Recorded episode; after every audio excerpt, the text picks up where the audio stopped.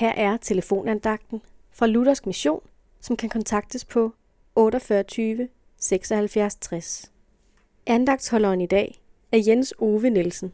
I Esajas' bog, kapitel 50, vers 4-5, står der således. Gud Herren har givet mig disciples tunge, så jeg med mine ord kan hjælpe den trætte. Hver morgen vækker han mit øre, og jeg hører som en disciple. Gud Herren har åbnet mit øre, og jeg var ikke genstridig, jeg ved ikke tilbage. Hvordan hører en disciple da? Jo, han hører som den, der gerne vil kende sandheden. Han er i lære hos sin mester. Og hvordan taler en disciple? Jo, han taler ud fra det, han har lært af sin mester.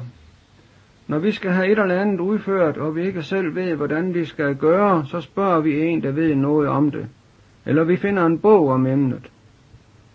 Er det noget, vi vil dygtiggøre os i og lære at beherske, så finder vi en lærermester eller en læreplads og tilegner os på den måde viden om dette eller hint.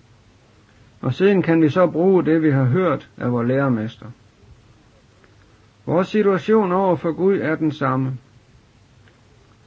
Hvis vi vil lære Gud at kende og hans vilje med vort liv, så må vi lære at lytte til, hvad Gud vil sige os, på samme måde som lærlingen lytter til sin mester.